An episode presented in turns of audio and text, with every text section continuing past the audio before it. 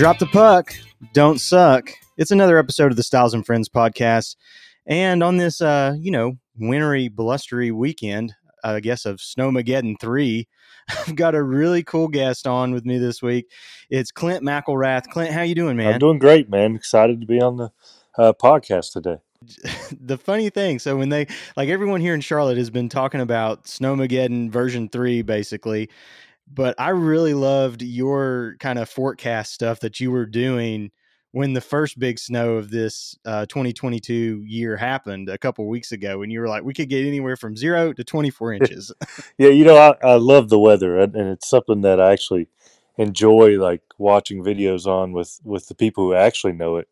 Uh, but I, I always find it so difficult in North Carolina to be correct. So I decided to make some videos to, uh, you know, kind of parody that, I guess you could say. So.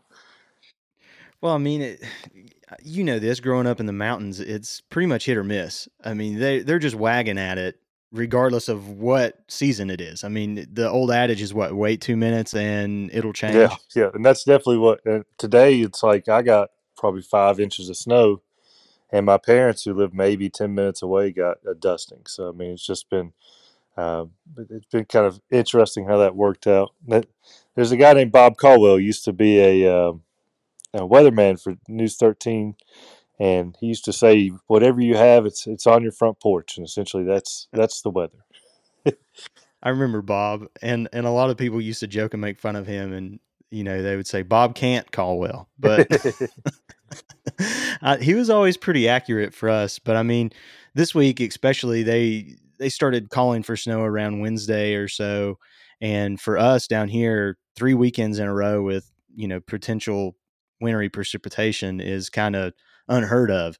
And so when we got a light dusting this morning, I looked out and said, well, this will be gone by 10 o'clock. And sure enough, 10 o'clock rolled around and all the snow was gone. So we got barely just enough this weekend to notice that there was any kind of precipitation. But I mean, five inches, that's pretty, that's pretty dramatic again for you guys. Yeah, it was, it was a decent snow. I mean, I think they were calling originally for like a dusting and, and it ended up being a, a, lot more snow. It was snowing hard this morning when I woke up at about seven. So that's awesome. I mean, did you get a when you were at App? Did you guys get a lot of snow when you were oh, there? Oh yes, oh yeah. You know, that's the one. One of the things I loved about App was just I like the cold and I like snow, and it would snow all the time in the winter, and and just you know have to walk a mile in the snow just to get to class because it never really canceled it, and so it always made for an interesting time. So well, I always like the uh, the statue out there when it snows, and they, you know, app puts up pictures all the time of what's the what's the mountaineer's name? Is it Yosef? Yeah, Yosef. Yep.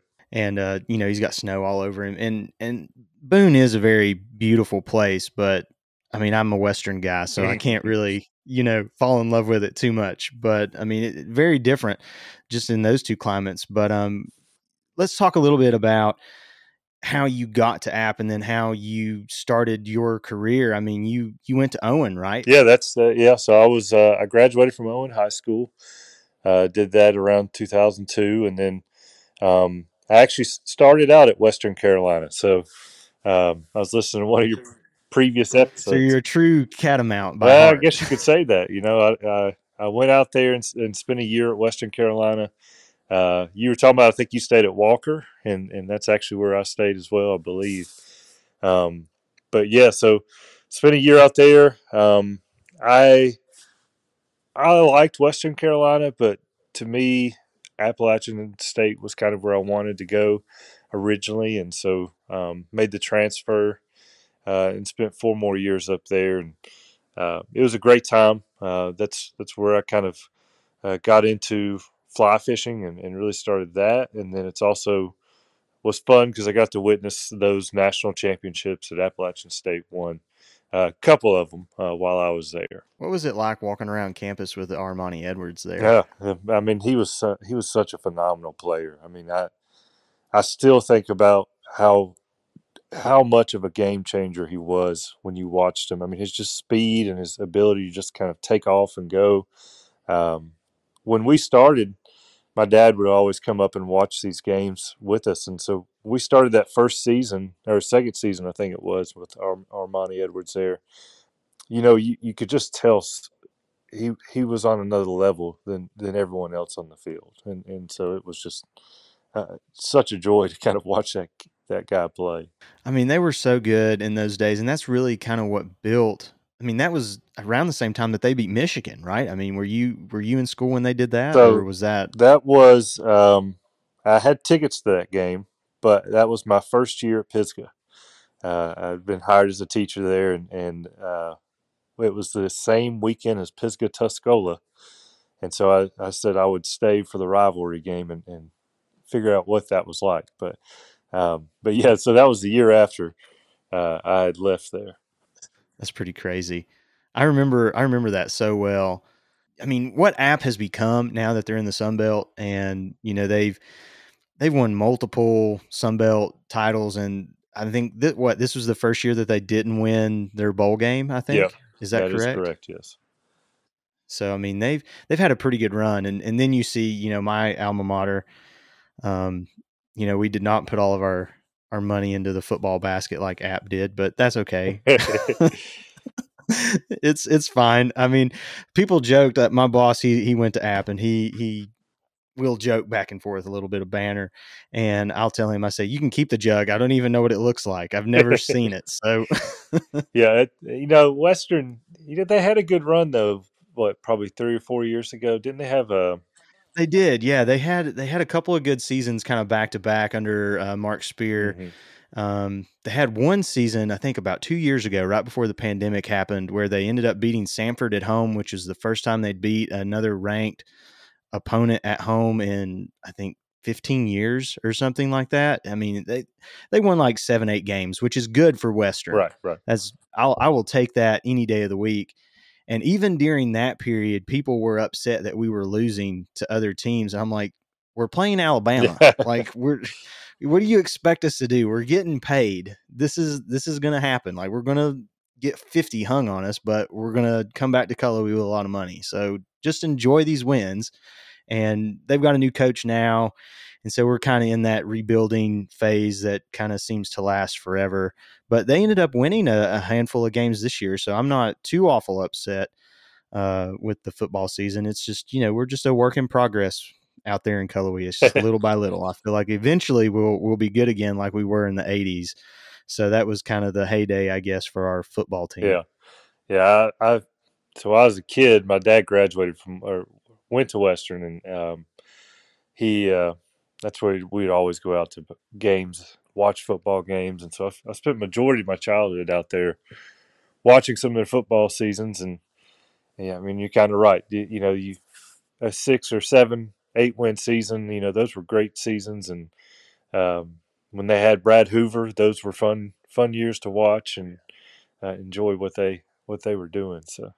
So another interesting fact about you, you actually played against Rashad McCants because he went to Erwin for a couple of years, and then Erwin and Owen are were in the same conference. Is that right? In in sports when you were in school? So we we weren't in the same conference, but we did play him every year. Um, and yeah, I got to play against him. You want to talk about a high school athlete who looked like he was already in the NBA? That was Rashad McCants. I mean, he was uh, about six four already, and, and just he was built different, I guess you could say. Um, the he was strong, could shoot, could jump. Um, pretty much impossible to really stop uh, from my perspective. You know, I'm a 6'4", 160 pound uh, power forward, which really uh, was not big enough to stop somebody like him. But yeah, he was he was fun to play against. He he stayed here through his junior year, um, and then he transferred out and played um, other places, and and, and um, ended up going, of course, to Carolina and the NBA later on. But uh, great, great, great player. Only player to ever dunk on me. Um, so I, I learned, you know, his elite talent very quickly uh, when guarding him, and, and you know, he probably doesn't even know who I am because you know he played uh, much much better talent than me over his career. So What was it like just to, you know, to know that he was going to the next level when you were playing? I, I mean, I know what it was like when we played against Victor Davila, but I didn't, you know, play against Victor Davila. I mean, you actually had to guard Rashad McCants. yeah, it was it was a challenge. I mean, you you wanted to challenge yourself. You know, your goal is to go in there and, and try to prove that you also can, you know, you can stop somebody who's who's of his caliber. But um, you know, he there's some things you just can't stop. uh, you know, I think one one game he had like 18, and then another he had like 22, and I, will count that as a win, even though uh, it really wasn't. So, yeah, I mean, I, if if I had to guard someone like that, I would I would consider that a positive if they stayed, you know, in the 20s. So that's to me, that's a good thing. yeah, yeah. It, I tell you, one of the so I played with him. I played against him, not with him, but uh, in eighth grade we had a travel AAU team playing his, and we were up on his team by like 20 points, and he didn't. He wasn't there, and, and he walks in at halftime, David, and he plays the second half, and they end up beating our travel team by 20 points. So. So that, I mean, that's just the difference that he made. I mean, he just, it just uh, he's on another level, basically, another planet of basketball. Yeah, yeah, and there's another guy who's really good too. When I played, his name is Trent Strickland, and he went to Wake Forest. Um, he was a phenomenal high school basketball player, um, and I got to play with David Weaver, who was um, a freshman when I was a senior, but he was a six nine freshman. Oh wow! Uh, and he ended up playing at Wake Forest as well and going overseas. And I think he he just finished his last season probably playing ball. Uh, he's been pro for like uh, eleven or twelve years uh, overseas. So that's crazy. Um, so your basketball anthology is pretty. I mean, you've played against some pretty good people. Yeah, yeah. Been, it was it was a good time in Western North Carolina to be, um, you know, be playing ball. Um, there were some other people too, like um, Reynolds had a kid who went to Harvard and six ten center. Um, just a lot of talent in this area when when I was playing, and um, it made it it made it fun because every game was going up against somebody who was getting looked at by, you know, a big school somewhere. And I mean, it's it's so cool as well that you went to Owen, and that's kind of where Roy Williams kind of cut his teeth as a coach. I mean, to me, that's just so cool. I mean, I, Owen's got a, a, great history anyway, just athletically. Yeah, yeah, it, it's definitely a, a, cool piece of thing. You know, I so I, I got to play at Owen, and then coming back and getting to coach at Owen as well, and you know, being a part of that tree, you could say, of uh, people who've who've really uh, been a part there. You know, some great coaches like uh, Kenny Ford, who was there, and, and of course Roy and uh, I, I, always will throw my dad in there and, and so forth. But so some great coaches that have been down the line that have just done an awesome job in the sports and, and, and really made great careers there though. Owen. So, when did you kind of realize that you wanted to go into coaching and education?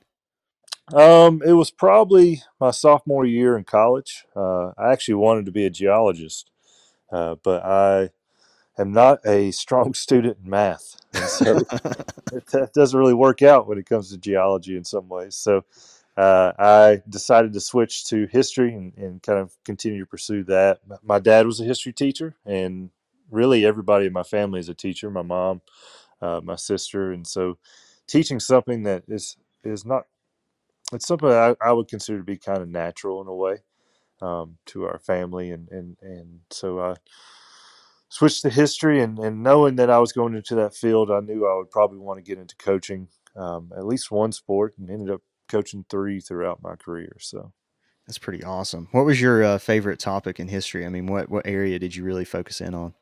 I love the Aztecs. I could talk about the Aztecs and, and the really that kind of Central American civilizations that existed. Um, because I think sometimes they get a, a bad rap. You know, you look at the Aztecs and they uh, they get connected to human sacrifice a lot because they did do it, and that is uh, what we would consider, you know, obviously barbaric today. But um, but if you look at the other side of their culture, man, they they were. Ju- I mean, they, they were, were, pretty advanced. I mean, yeah, they had a lot of stuff. Very advanced, very advanced culture, and so you know they they really rivaled any culture throughout uh, Europe or Asia uh, during that period of time. And to think, good old Cortez is what what did them in. Yeah, I hate that guy. Cortez and disease, well, really disease.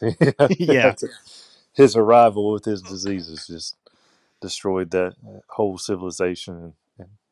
I think wiped out up to about ninety percent of, of a lot of the Native American population throughout North and South America. So Now, how closely related? I'm. I've got a you know a name in my head like Quetzalcoatl. Is that that's Aztec? Is it not, or is that yeah, yeah, more? Quetzalcoatl, yeah, Yeah, yeah, that is uh the Aztec as well. Yeah, Aztec god, um, one of one of the ones, and you have Huitzilopochtli, which was um, also one of their main gods at the time. So that's pretty cool. And they, had the the whole idea that that was like the civilization started like in an island in the middle of the ocean, and then it you know came out, and it was kind of like a what was it a a sun or a dial or something. I can't really remember. I'm not I'm not a history major.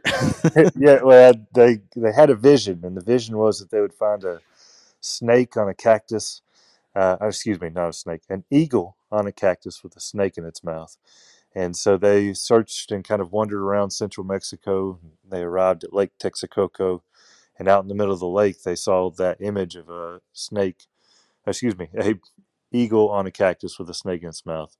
Um, and that's actually the image of, of, Mexico's flag as part of the, kind of the Aztec history. Uh, you see that image in the center of Mexico's flag. That's pretty cool.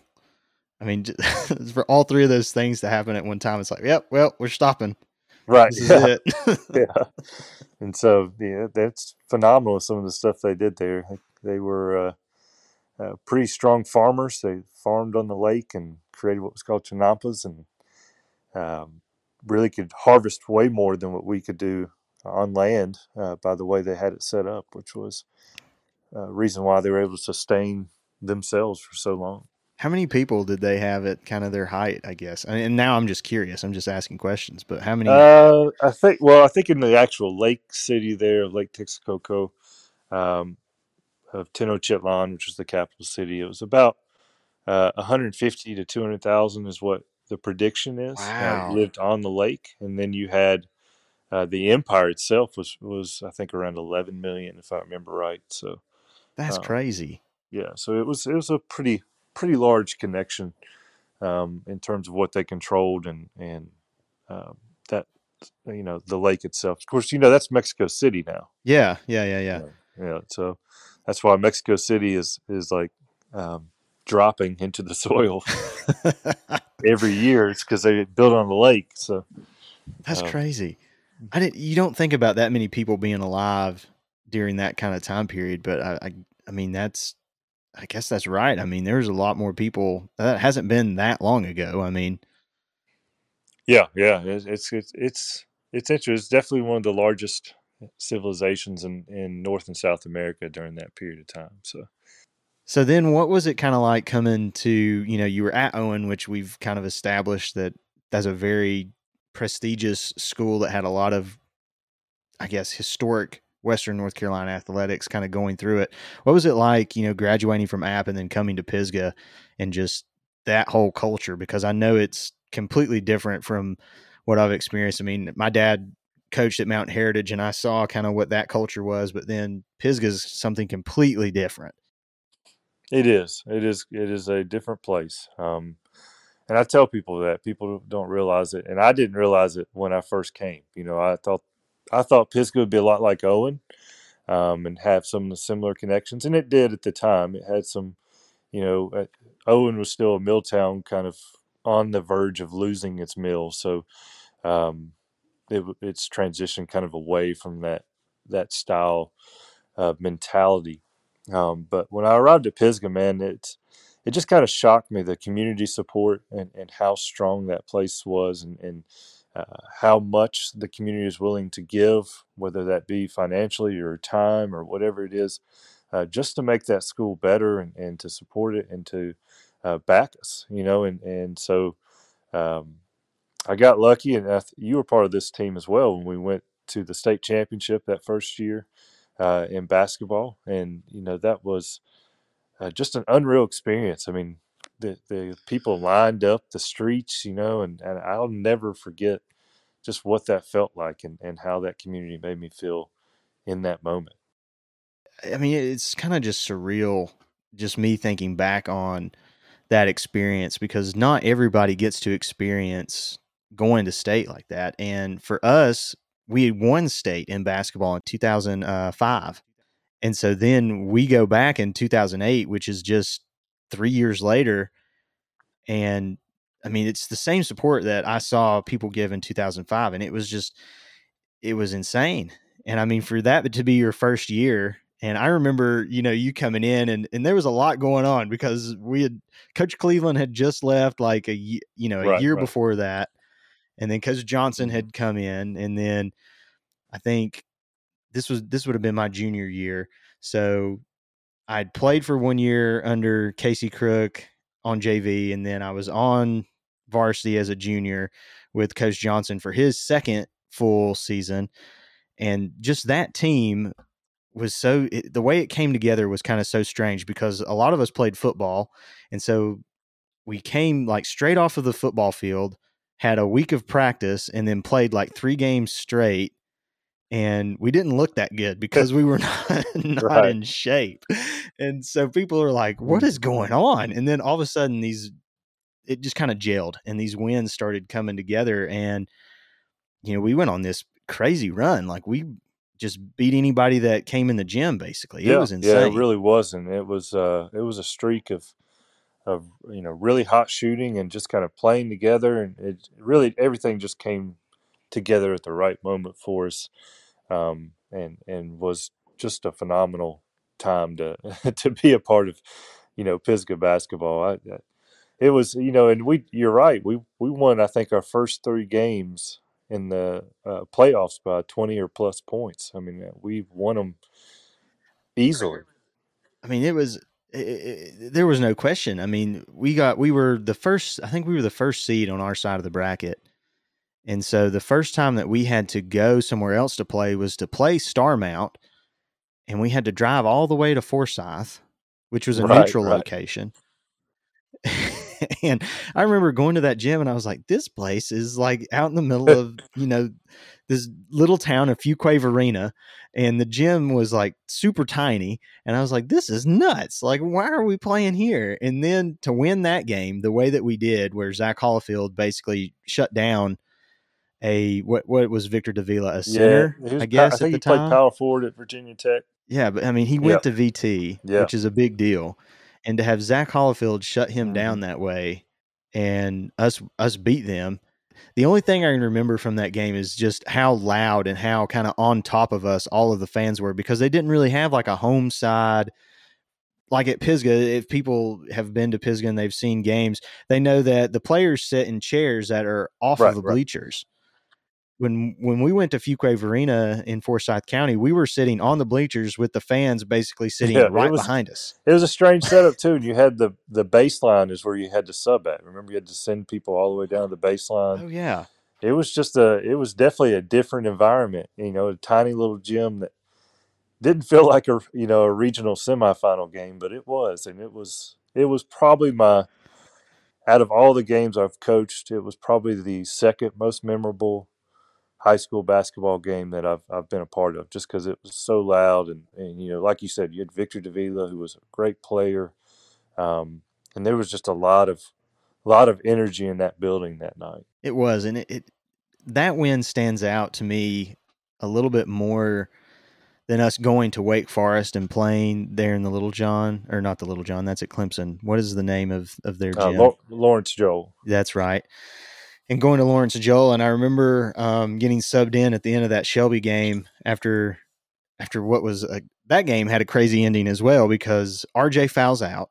right, Josh Clark comes in, draws a charge on their best player, which Mhm. fouls him out. Right, then we go on a little bit of a run and get up by like 10 points. And then at that point, the game is over. I get subbed in and I'm like, holy crap, like I am on the court at Wake Forest, like actually playing, like in a real game, like not just, you know, practicing or, you know, playing pickup or something. It, I mean, that to me was almost surreal. And I remember looking up and seeing the giant tie dye, you know, Wake Forest emblem on the top of their uh, scoreboard that, you know, comes down in the middle of the arena. And I was like, this is nuts. right, And- right. Yeah, it was. You know that game. That game was a fun game to be a part of, and, and it was another one of those where we shot really well. Um, that Shelby team was the number one number one team I think ranked in the state at that time. and many people thought they would just beat us.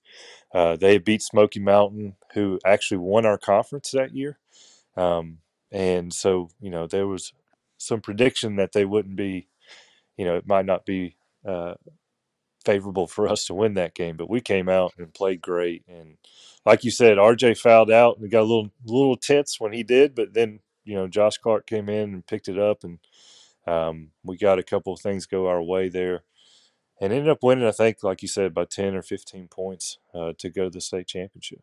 I mean, it was it was nuts. Just the, and then just the whole the whole atmosphere around that too, of us having to walk through. You know, we were going off the court, and at halftime, you know, we're walking through the bleachers back to the locker room, and how they set the fans is all the fans were were seated kind of on one side. So like all the Shelby fans were in one place on Right. one side of the arena, and then all the Pisgah fans, and it was the same side. Like if you're thinking about you know basketball, the sides of the court, but they were divided like in the middle, and so we had to walk through like where all the Shelby people were sitting. And Right, they were yeah. just like, "We a second half team. We're going to come Yep. back in the second half." And I was like, "This is crazy. Like, I, this doesn't feel like like they're going to throw stuff at us or something. Like we're going to get popcorn in our head or something. I don't know. It was it was nuts. Yeah, yeah, it was it was definitely a fun experience, man. I wish I wish when we went to the state championship we would have played like we did that night because we did kind of the exact opposite when we got there. So We, I mean, we did we, we didn't shoot well. I mean, that's basically what it boils Mhm. down to. We, I mean, we only the only points we scored, I think, in the first half came off of foul shots. I think.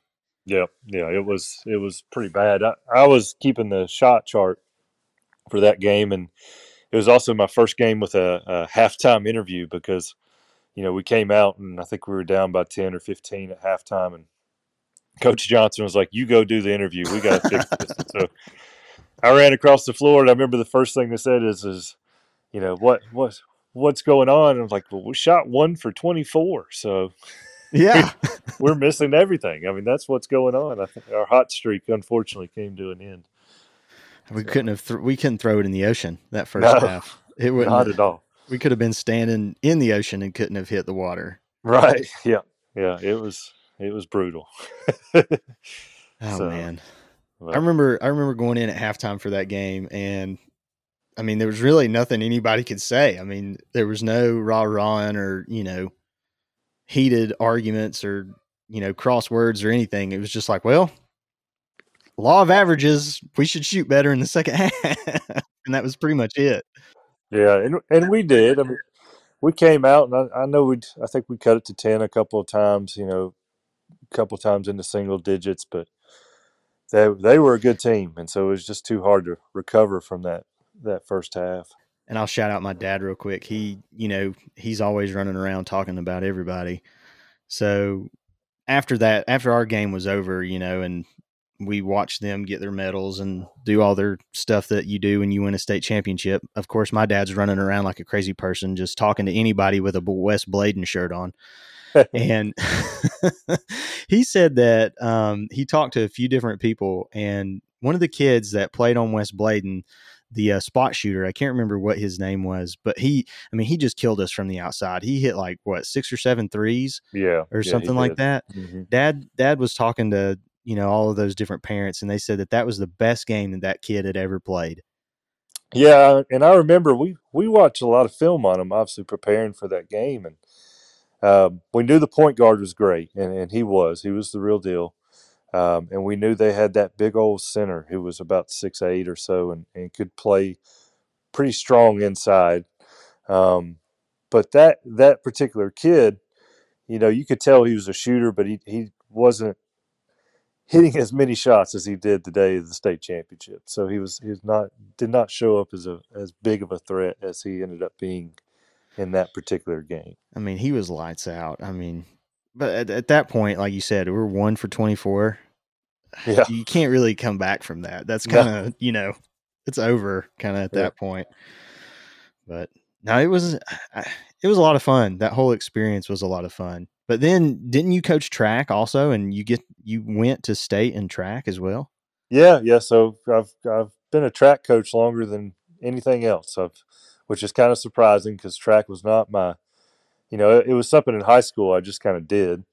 Uh, Kenny Ford would look at me and go, "Hey, go jump and rake the pit," and then that we'll call that a practice, and that's essentially what I did uh, while I was there. And he'd just leave me alone, and I would try to figure out how to jump, you know, high jump or long jump or triple. But, um, but yeah. So when I started out, you know, I picked up track as a coach, and um, I'll be honest with you, it's become kind of the one sport I love the other two. I love football and I love basketball, but I love track from a coaching perspective uh, more than any sport. And so, uh, been very lucky. I think uh, I think I've went to the state championship as a coach for track every year. Um, not always is that my particular kids. Sometimes that's other kids, but uh, just gotten to experience it and, and take a kid down there every year has been uh, really awesome, uh, uh, and and that's a fun environment uh, down there at A and T.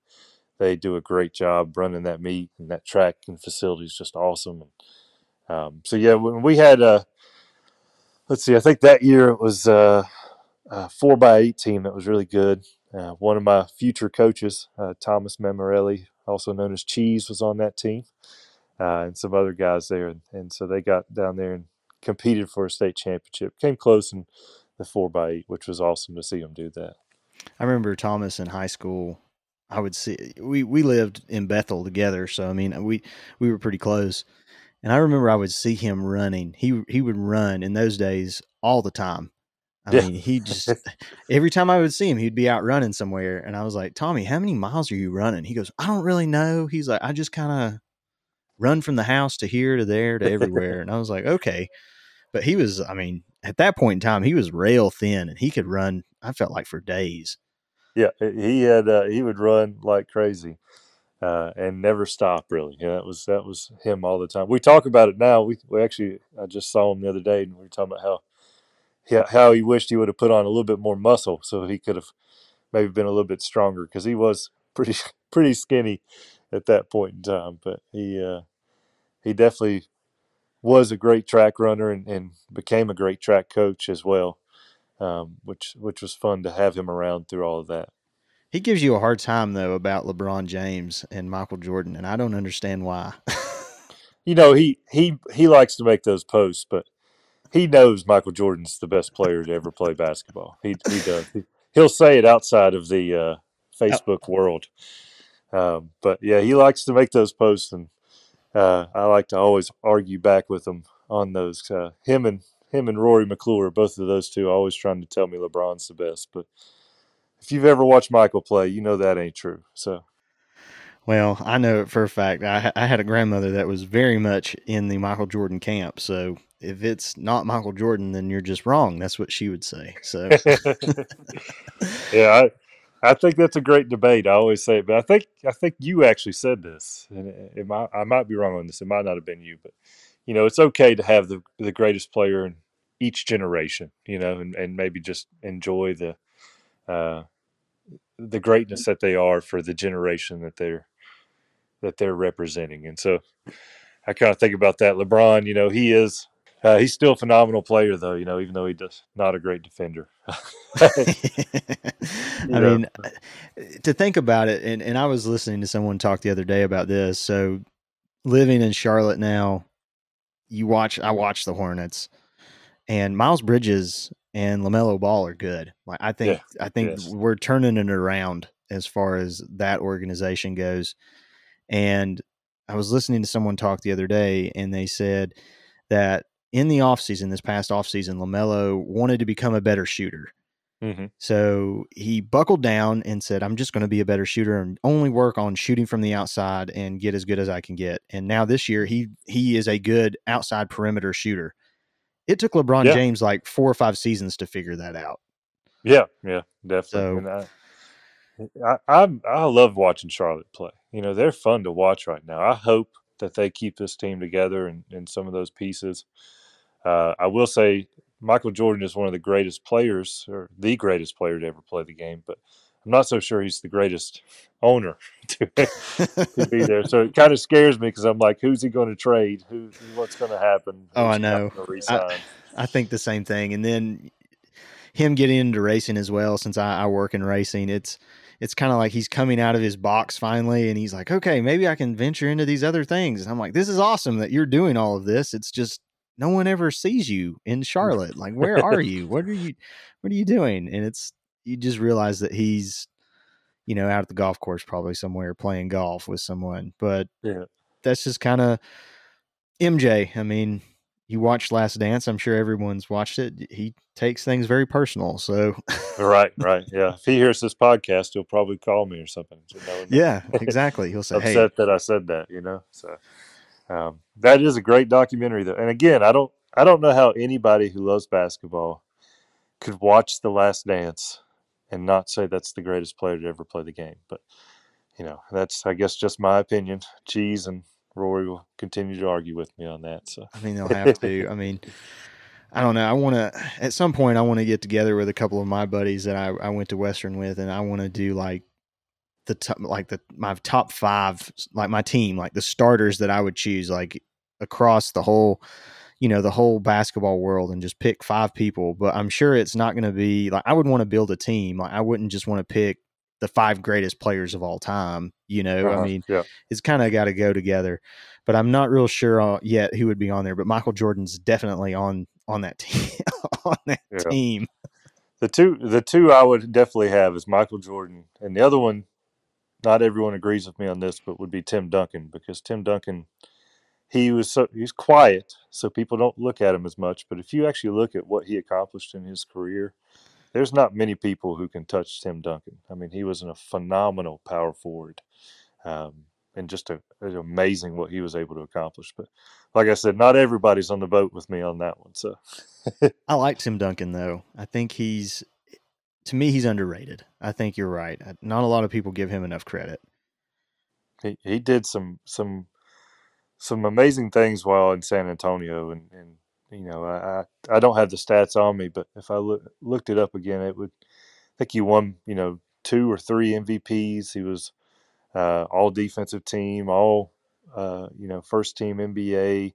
Um, what three or five championships? I don't. Even, I can't even think off the top of my head. I don't remember. Just accomplished so much in that career. It's it's a long list, and um, it rivals some of the greatest players who's ever played. So, so kind of transitioning uh, the other big topic that I wanted to ask you about is is your your fly fishing and just what's going on with that right now. I know that fishing season is is very good right now. It's good in the cold. Um, I've seen a bunch of your pictures on your Instagram. What what's kind of your you know your modus operandi when you're you're going into this fishing season?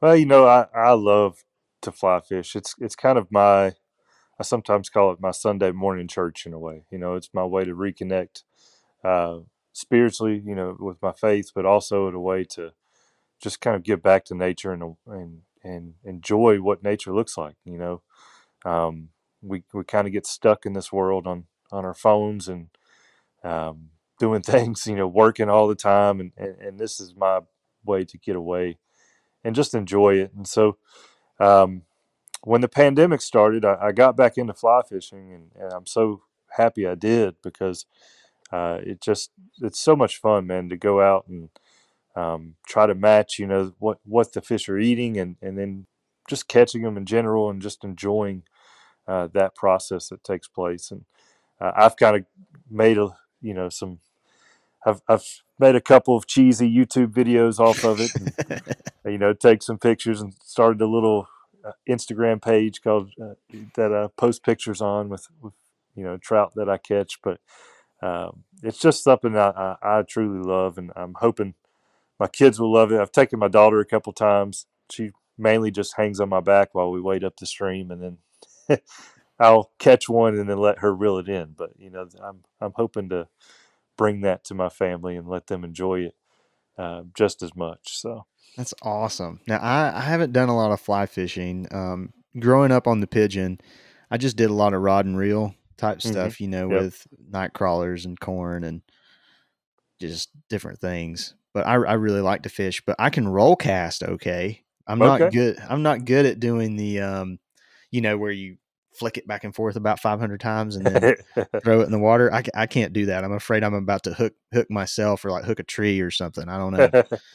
yeah, it's it's definitely an art form in a way, and and you know, f- fly fishing here is so much different than like fly fishing in Colorado or somewhere like that. You know, here you've got s- so much coverage and, and so many trees that are right there along the bank that if you're in one of these smaller rivers, you've you've oftentimes got to get creative of how you're going to cast and where you're casting to, and and just be, you know, understand what your surroundings are. And, and there's times I fish streams that you wouldn't even think would have fish. You know, they're two or three feet wide, um, but they, you know, I'm crawling up under a rhododendron and, and doing, you know, just pulling it back and kind of slingshotting my fly into the hole just just to try to catch trout out of. So um, I kind of like that challenge and, and and getting her, you know, doing all that. But I will say it is.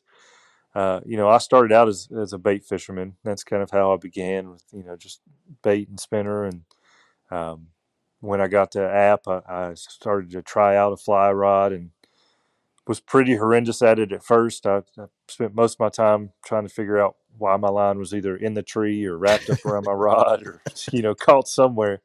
Um, you know, half the time not catching a fish. But uh, I stuck with it and, and got better at it. And I'm self taught, so I, I don't do everything correctly, but I at least uh, am, am able to go out now and, and uh, be a little more successful than those early days.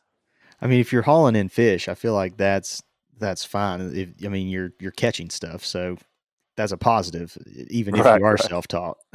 Yeah, yeah, definitely. And it's, you know, it's there's different type of fish too, you know, because we have here in North Carolina, we have these hatchery stock streams, and those those fish are, uh, for a lack of a better word, those are some dumb fish. Um, you don't you don't need a lot to to trick them. So I can put on one. There's one particular fly I call a black woolly booger. I could put that on and catch, you know, 20, 30, 40 fish just using that one fly uh, when I'm fishing for those type of fish. But now I will say when you start fishing for the wild trout and, and the native trout, those are the ones that you have to be a little bit more calculated in what you're using and, and be a little bit smarter about the size of it and, and really use more thought when it comes to uh, catching those. And so they're fun. And I, I fish for those mainly in this time of year or in the summer. Um, I, I kind of go away from them in the spring and fall because those big hatchery sh- uh, streams get stocked, and I sometimes want to catch a bigger fish. And uh, but yeah, it's it's fun, uh, you know, trying to take on those challenges. So, what does the woolly booger look like? What is that? What is that particular Uh, fly?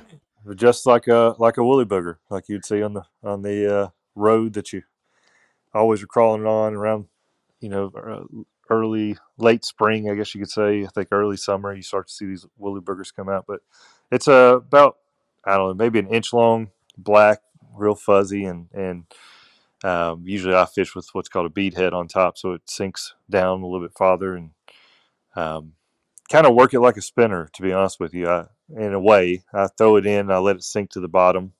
If nothing hits it on on its first pass, then I'll bring it back and kind of stream it through the hole like a spinner and see if anything reacts to it. So, it's it's it's kind of the classic easy fly to to learn to use in those hatchery supported waters. Now, what's your favorite fly? Which which one is has got your your eye? I guess. Um, there's a there's a couple. Um, I would say probably the one that I use the most um, would be. I'm trying to think off the top of my head here. I, I use this kind of it's like really like a stimulator, but um, it it's yellow kind of dry fly a lot in the summer. Uh, not very big, pretty tiny. Uh, but it, that's what I use most in, in the summer because those those little wild or native trout uh, really get aggressive, and, so they start hitting a dry fly a lot, uh, and it, it's just fun to watch them hit that top water fly. Um, something like a also called a light Cahill, which is another uh, just standard kind of Western North Carolina fly that exists and, and works pretty much all the time um, throughout throughout trout fishing season is another thing I'll throw. Uh, and then really when it comes to uh, nymphing, which is usually your your, your small bugs underneath the water, um, that I just kind of look around and see what I can find, whether it's on a you know a stick or something. Try to see if I can find any type of organism, and then I I just try to match whatever that is as far as the color goes. So uh, that can be many different things depending on the time of year. So I always liked when I was a kid. I would wade through the the steel parts of the you know the creek or the wherever I was at water, usually up in Standing Indian in Franklin.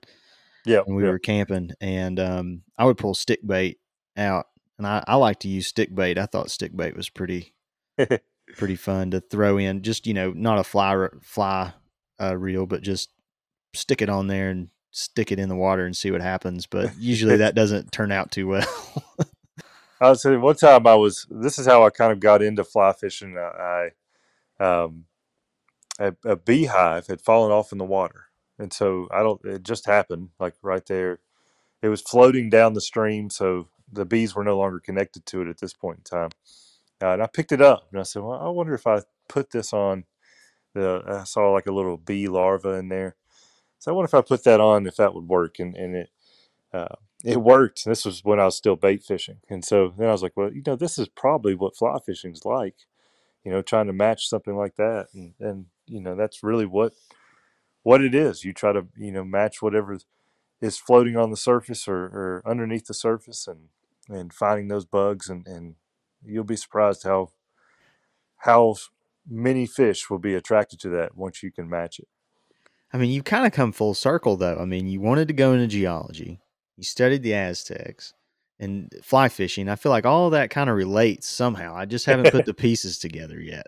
Uh, yeah, I think uh, it may relate somehow. I don't I don't know exactly how, but we definitely it's it's uh you know that connection. I think just back to the nature in a way is, is something that I just I just love to to study and and you know learn more about and be a part of. You know, if, if it was my choice, if I if I felt like I was strong enough of a fly fisherman and, and knew enough about you know what I was doing, I would do that as like a guide or so forth. But you know, it's not an area that I've I feel comfortable uh, at this point um, doing in, in my career field. So maybe when I retire and get older, that might be something I look into doing. There you go. Uh, to, just to keep that alive. So what's your uh what's your best fly fishing story so far? What's your, you know, the one that you tell people when you tell them that you fly fish?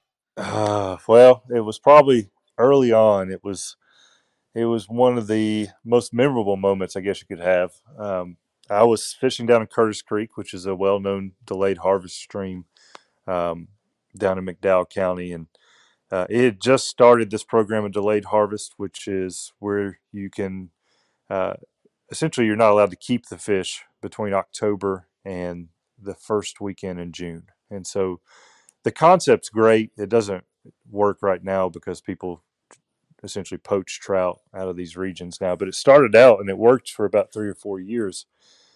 Um, where you would have these, you know, trout that hold over uh, for six or seven months and, and became really good fisheries uh, during those times. But uh, probably my, my most memorable moment was I was fishing with a black woolly booger and I saw this brown eh, in the bottom of a hole and I floated that thing right by that brown. He ignored it the first time. So the second time I floated it by him and, and then I started pulling it back like a streamer. Yeah, so I'm working that thing like a streamer back and forth and, and that brown just hits that black woolly booger and I fight him probably for 10 minutes. I mean, my right arm felt like it was going to fall off. It, it really did. luckily, my friend was there, so he is able to net the fish for me. And that was just so much joy because that was my first big fish on a fly rod, which is a completely different feeling than on a bait, uh, like a bait caster or a spin rod. Um, and so um, it was just uh, such an awesome moment uh, catching that brown. And uh, we took that, took a picture. We had Polaroid then. It wasn't, you know, didn't have, I had a flip phone, so there was no picture on the phone at that time.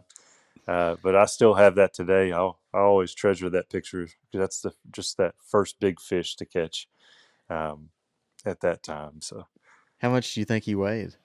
Uh, I would say he was probably three to four pounds. He was a big, big brown. I would say probably 22 inches or so. Man, that's a big fish. Yeah, it was it was massive, and and I I think really I just got lucky. maybe maybe annoyed the fish enough with the the black woolly booger that he's like, all right, I'm just going to hit this to get it to go away, and ended up catching him off of it. So that's awesome.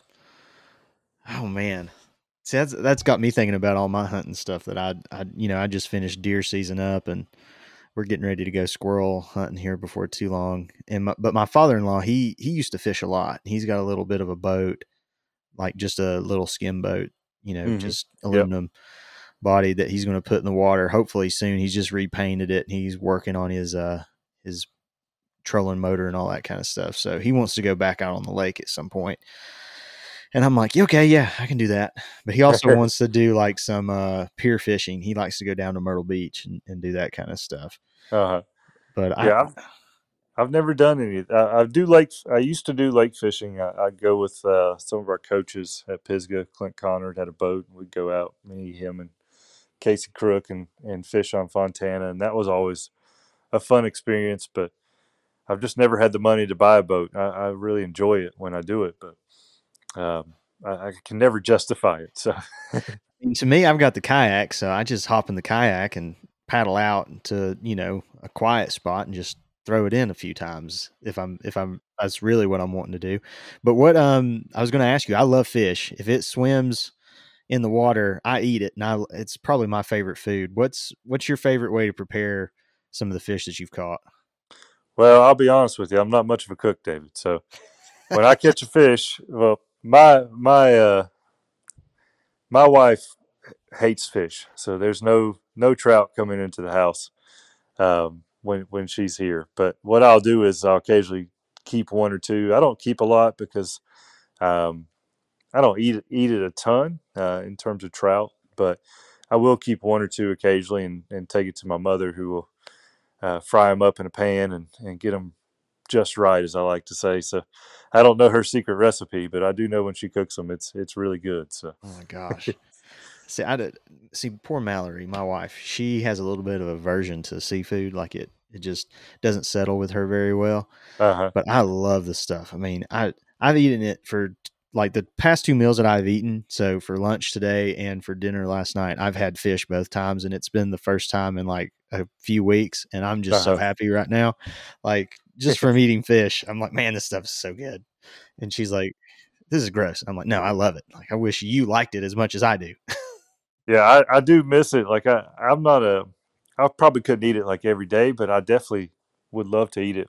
You know, once or twice a, a month, and. Uh, when I do get it, I'm I'm I'm pretty excited about it. So that's awesome. So what kind of kind of wrapping up here? What would be your like if you were going to fly fish in one place? Would it just be in Western North Carolina under the rhododendron bush, trying to you know throw the woolly booger in on something, or would you want to try you know somewhere out in Colorado or something like that?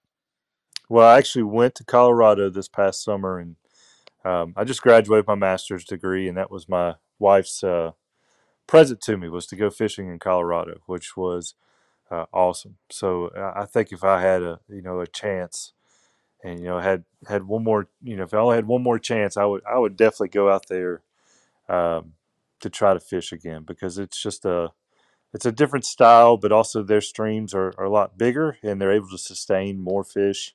They don't need to stock them like we have to do here in, in Western North Carolina. They're able to just continue with these large populations and um, it's just it's just a beautiful place. I don't know if you've ever been to Colorado, but it's it's just amazing, kind of what what that area looks like, and um, so that's that's that's my goal actually is is to hopefully talk her into going west again, whether it's Colorado or Montana or somewhere uh, this summer, and, and maybe throwing in a trout trip on on the way. So that's awesome.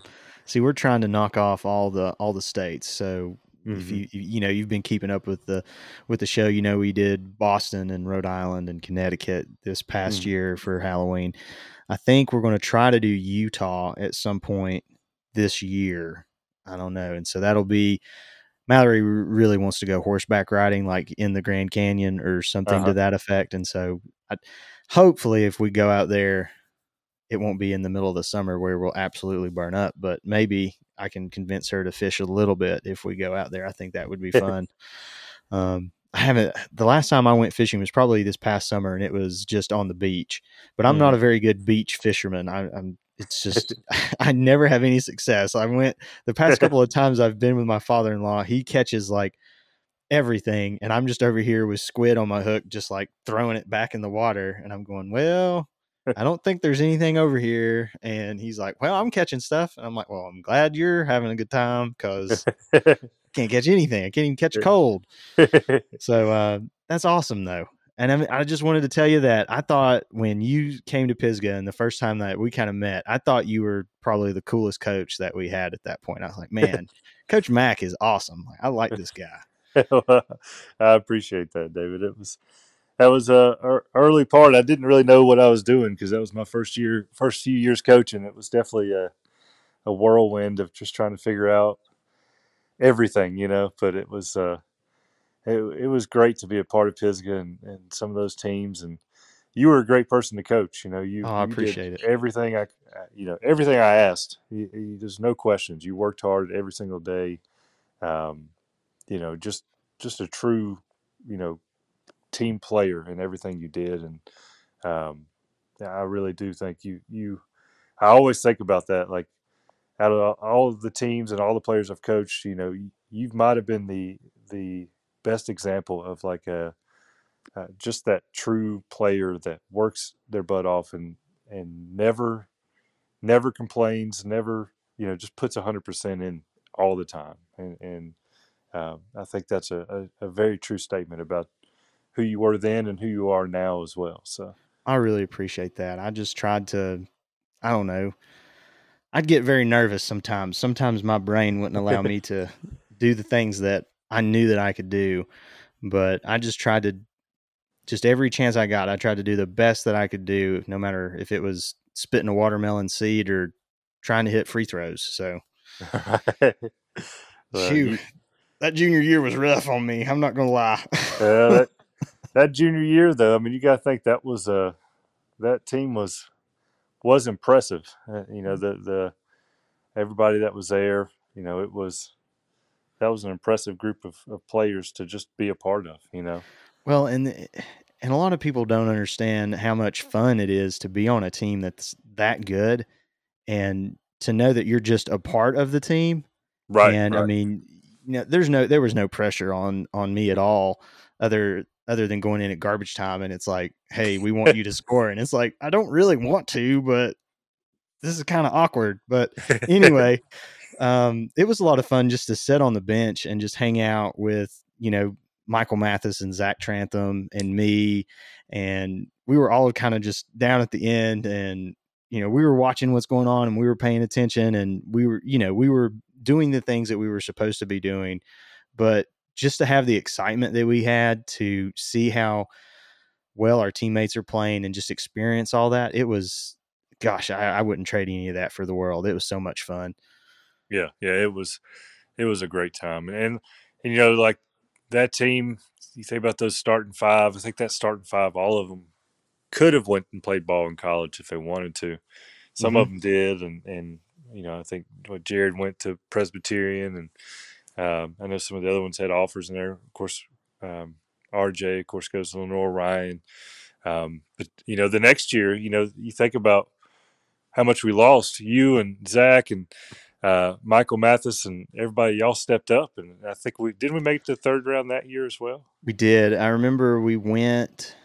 We had to. We we had a rough go kind of at the beginning because the way that Coach Johnson had he had what had happened is you uh, you probably remember this better than I do, but they had kind of switched our conference up a little bit, and it had Right. come to that time where you could decide when you wanted to load your schedule at the very beginning of the season, and Right. so Coach Johnson had done. He, he had thought about this, and it was smart, I guess, when he he had done it because we were getting all of our players back kind of at the same time. But it turned out to hurt us the year after that because we weren't very deep.